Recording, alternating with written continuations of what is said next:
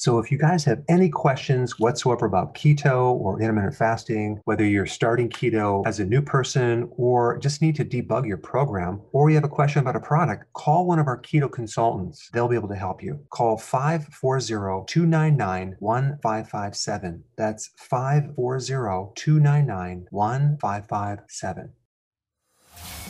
Welcome to the Dr. Berg Healthy Keto and Intermittent Fasting Podcast.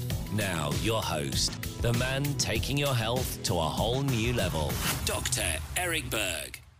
Hi guys, I had a question about branch chain amino acids and keto, okay, and intermittent fasting. If you're doing keto intermittent fasting, uh, should you do this around your workout or should you do it at a meal?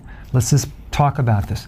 Well, when you consume these amino acids, you do create an insulin spike, okay? Now, some people swear it helps them, and that's great. It's, I, honestly, I think it's a minor point. It's not that big of a deal if you take these or don't take them.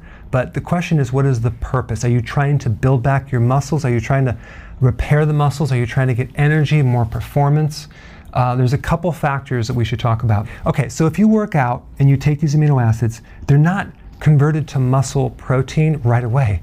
It's going to take hours and hours before that happens. Okay, that's number one. So when you do intermittent fasting and keto, you have a protein sparing effect. That's because you spike growth hormone, which protects the loss of muscle tissue. And with intermittent fasting, you're also stimulating something called autophagy, which is the body's ability to recycle damaged proteins, damaged parts.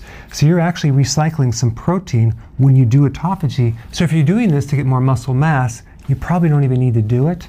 You can just do intermittent fasting and ketosis. That's enough to stimulate growth hormone, especially if you're doing two meals a day or one meal and your workout is in the fasting period. Now, as far as recovery goes, you would be much better off if you took B vitamins from nutritional yeast because B vitamins are the cofactors in the protein repair and synthesis, and also minerals like potassium and magnesium. Those are also needed as co elements to help in the process of building more protein and repairing more protein. All right, thanks for watching. Hey, tell me what you think about this video. Go ahead and comment below and give me your feedback. Hey guys, I just want to let you know I have my new keto course just came out. It's a mini course. It covers all the basics and how to do it correctly.